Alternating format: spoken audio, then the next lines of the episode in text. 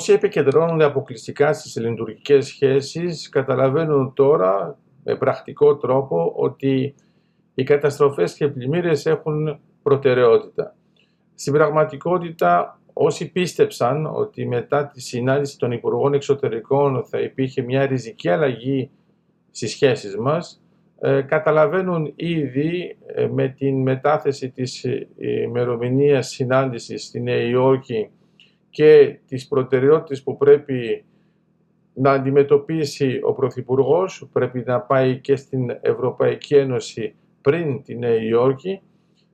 βλέπουμε με έναν τρόπο χειροπιαστό ότι οι ελληνοτουρκικές σχέσεις δεν είναι μια προτεραιότητα και επίσης καταλαβαίνουμε ότι ακόμα κι αν ήταν,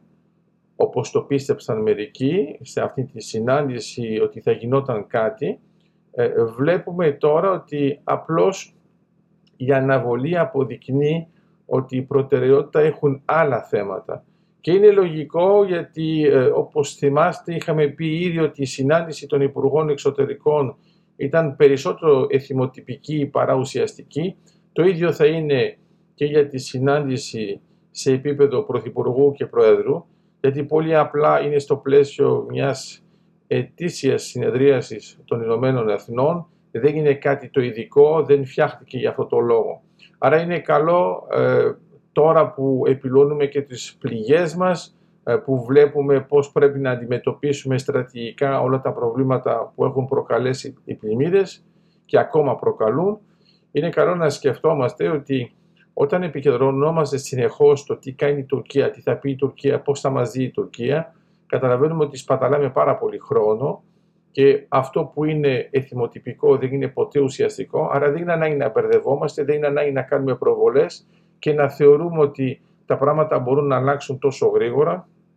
Άλλωστε το είχε πει και ο Υπουργός Εξωτερικών, σχέσεις που έχουν αυτή την τάση εδώ και δεκαετίες, για να μην πω εκατονταετίες, δεν μπορούν να αλλάξουν γρήγορα, ειδικά όταν ξέρουμε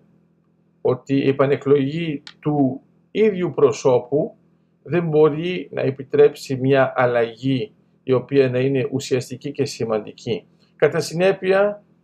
αυτό που έχει σημασία είναι να συνεχίσουμε την πορεία μας, να δούμε πώς μπορούμε να λειτουργήσουμε επικοδομητικά και όταν η Τουρκία θα είναι έτοιμη